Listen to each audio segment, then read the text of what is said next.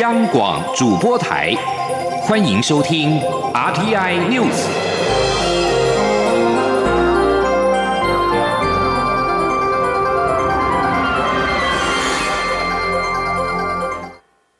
各位好，我是主播王玉伟，欢迎收听这节央广主播台提供给您的 RTN News 新闻。首先带您关注盖亚纳共和国因为中国施压终止与台湾设立办公室的协议。美国国务院五号形容台湾是民主的领头羊，并且鼓励盖亚纳与台湾持续强化双边伙伴的连结，也鼓励更多国家深化与台湾的非官方关系。我外交部原先在三号表示，台湾与南美洲的盖亚纳外交部协商达成共识，决定在当地设立台湾办公室。双方一月十一号签署社处协议，办公室已在同月十五号展开初期的运作。不过，由于中国施压，盖亚纳不到二十四个小时随即政策转弯。对此，我外交部表达遗憾，也谴责中国的打压行径。盖亚纳外交部长陶德在五号受访表示，一开始不觉得允许台湾成立办公室推动贸易和投资有何问题，但后来仍牵涉到地缘政治因素。陶德在昨天曾与中国驻盖亚纳临时代办陈席来见面，在那之后就旋即宣布取消与台湾之间的协议。对此，美国国务院一位不具名发言人在五号以背景说明回应表示，美国鼓励盖亚纳以及台湾持续强化强健的伙伴关系，也鼓励更多国家深化与台湾的非官方关系。他强调，美国期待与台湾在区域紧密合作，强化民主与经济成长。对于台湾在盖亚纳设立台湾办公室一事申辩，行政院长苏贞昌今天受访时表示，有新的国家愿意和台湾做朋友，这是好事，而中国却气急败坏，以防疫资源做要挟打压，此举只会让台湾人对中国的印象越来越不好。他也呼吁国人要更团结努力，继续走出去，才能有更大的国际空间。请听记者欧阳梦平的采访报道。盖亚纳外交部宣布终止与台湾签署设立台湾办公室协议。由于在宣布终止协议前，中国允诺将捐赠盖国两万剂中国国产疫苗，被推测中国借疫苗施压，也是造成盖国转向的原因之一。行政院长苏贞昌六号上午视察顺义利口罩工厂，在受访时表示，台湾这几年国际形象及国际关系越来越好，所以有新的国家愿意和台湾做朋友，这是好事。却看到中国气急败坏，竟以防疫资源要挟，以至于台湾与盖亚纳已经谈好的事情，因为中国打压而中断，非常遗憾。他指出，这可以看出中国身为一个大国却没有大气，此举也无异于改善两岸关系。他说：“中国用这样的手段，无异于改善两岸关系，也让台湾人对中国的形象印象。”越来越不好，同时我们也应该经此事而更觉醒，对中国不必存有幻想。苏贞昌呼吁国人更团结努力，才会更有利，并以台湾的成绩、善良以及愿意与世界做朋友的心情，继续走出去，与全世界交朋友，让台湾有更大的国际空间。中央广播电台记者欧阳梦平采访报道。继续关注政坛焦点，高雄市无党籍市议员黄杰罢免案今天展开投票。黄杰一早在妹妹及立委林长佐陪同之下完成投票。他坦言还是有些紧张，不过今天身穿红色衣物，希望可以开运，迎接美好的结果。至于霸捷总部发言人徐尚贤，同样也是一早就完成投票，并且呼吁选民不要让公民的权利睡着，否则民主社会、民主政治可能就醒不来了。请听央广记者谢嘉欣的采访报道。高雄市议员黄杰罢免投票六号登场，双方阵营一早都前往所属的投开票所投票。黄杰身着黑色皮外套、红色上衣，在妹妹及无党籍立委林长佐的陪同下现身凤山高中投票。黄杰受访指出，一路努力到今天，用坦然的心情面对，自己问心无愧。他还说，还是有点紧张，今天也特地穿了红色系衣物，希望能够开运，迎接美好的结果。黄杰说：“就是戴上了红色口罩，穿红色衣服，然后还有穿红色的袜子，就希望说，嗯，这个幸运的颜色可以可以开运，然后今天可以迎接好运。那今天还有我们的林长佐立法委员也到来到这里，希望说有这个有力的加持，那我们可以呃迎接一个美好的结果。”大捷总部发言人徐尚贤上午也前往凤山建国新城投票。对于媒体提问，则坦言睡得不太好，有压力当然会紧张，但一定会站出来行使公民权利。他呼吁大家不要让公民权利睡着。徐尚贤说：“因为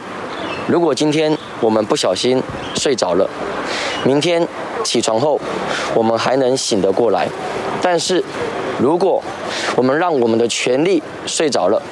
那么我们的民主社会和民主政治可能就永远醒不过来了。根据高雄市选委会说法，黄杰是否会被罢免，取决于凤山选区二十九万一千五百六十六位选民手中的一票。罢免通过门槛为七万两千八百九十二票同意票，且有效同意票数需多于不同意票。中央广播电台记者谢嘉欣报道：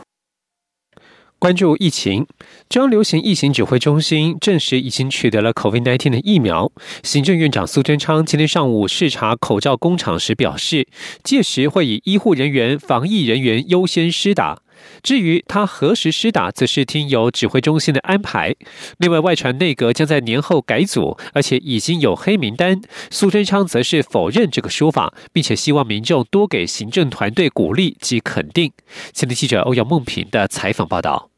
今天是口罩实名制实施一周年，行政院长苏贞昌上午特地前往基隆视察顺义利口罩工厂。他在受访时表示，在去年疫情刚爆发时，各种资源缺少，实名制口罩限定每人三片，每片要新台币八元。经过厂商的努力，国人的合作，现在已经是十四天十片，每片只要四元。他除了要来向厂商致谢、加油，也呼吁国人要珍惜合作，保持防。以第一名才能安心过年。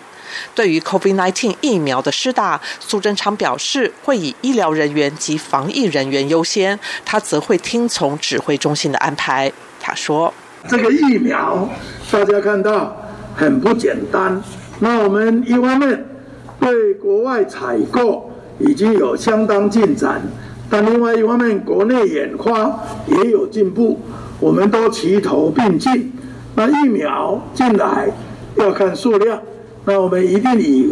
医护人员为最优先，防疫人员为最优先。至于我什么时候施打，那都听由指挥中心安排。对于传出年后将内阁改组，而且点名劳动部长许明春名列黑名单，苏贞昌表示，台湾不但防疫成绩世界第一，经济成长也是以开发国家第一。非常难得，他要肯定并感谢所有行政团队的成员以及各部会首长齐心合力。苏贞昌强调，目前没有黑名单，也希望大家多给行政团队鼓励与肯定，这样他们做事时会觉得更温暖、更有劲。中央广播电台记者欧阳梦平采访报道。除了要做好防疫工作之外，现在也要特别注意家家户户的用水量。台南水情严峻，增文水库及乌山头水库的蓄水总量仅剩下一亿三千多万公吨，是增文水库营运四十八年以来倒数第六低。增文水库蓄水率更跌破两成，年前清扫民众用水量大。台南市长黄伟哲今天呼吁市民要持续节约用水。台南市府指出，全台最大的水库增文水库集水区在去年六月到十二月累积雨量一千零七十九毫米，相较于历年同期平均降雨量两千两百四十五毫米，约减少了一半。增文水库和乌山头水库的蓄水总量仅剩下一亿三千多万公吨，相较于历史同期的蓄水量三亿七千多万公吨，明显偏低，是增文水库营运四十八年以来倒数第六低的情况。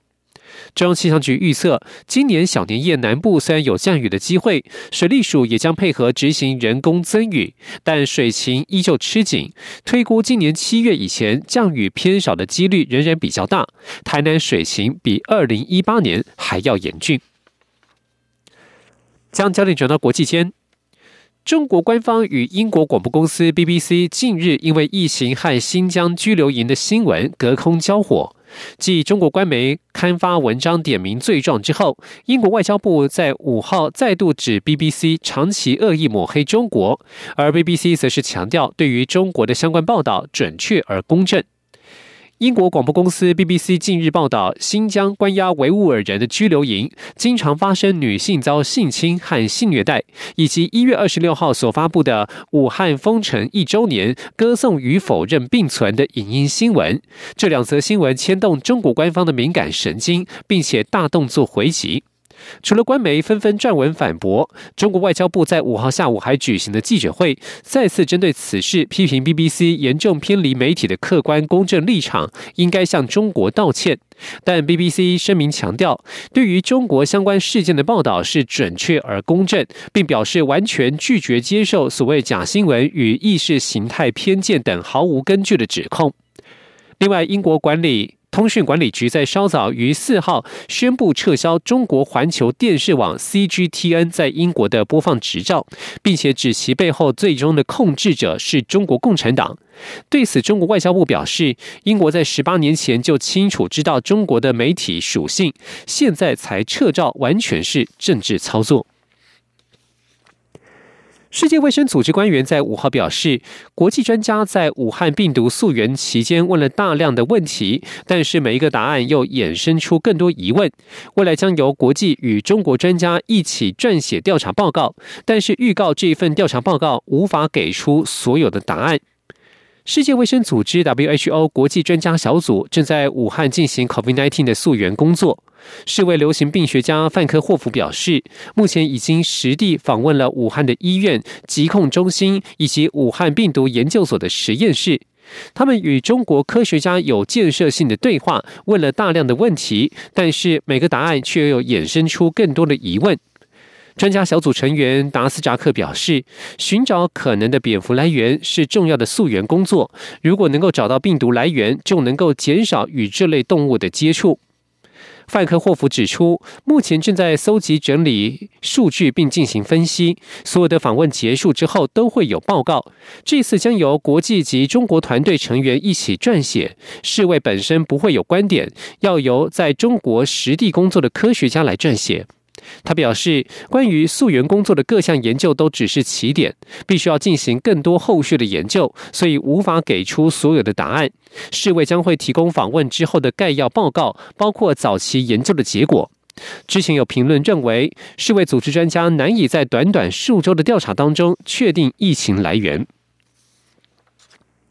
国际刑事法院 （ICC） 在五号裁定，该法院对于在巴勒斯坦领土上所发生的战争罪指控具有司法管辖权，这将为接下来可能的犯罪调查铺路。尽管以色列否认相关的犯罪行为。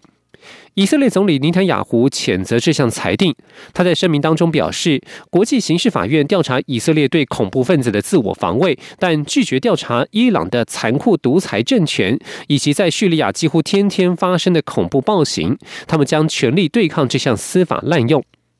巴勒斯坦外交部则是在声明当中表示，这对于责任原则而言是历史性的一天。国际刑事法院检察官班索达曾经在二零一九年十二月表示，包含东以色列的约旦河西岸地区以及加萨走廊一直存在或正在发生战争罪。他点名以色列国防军以及哈马斯等巴勒斯坦团体是可能的犯罪者。人权观察认为，以色列及巴勒斯坦这些犯下严重罪行的人早就应该面对司法审判，无论是战争罪或是在敌对状态。是在敌对状态或是法律化外之地所犯下的。美国国务院发言人普莱斯对此表达严正关切。他强调，美国政府在对人类所犯下最严重罪行的责任追究上，与国际刑事法院有共同的目标。川普政府过去曾经强烈反对国际刑事法院。以上新闻由王玉伟编辑播报，这里是中央广播电台台湾之音。我是指挥中心医疗应变组副组长罗义军。自十二月一日启动秋冬防疫专案，请您共同配合以下事项：一、前往医疗照护、公共运输、生活消费、教育学习、观展观赛、休闲娱乐、宗教祭祀、洽公机关机构等八大类高风险场域时，请您务必佩戴口罩。二，在户外人潮聚集的场所或集会，请遵守业者或主办单位的人数管制。如果无法保持社交距离，请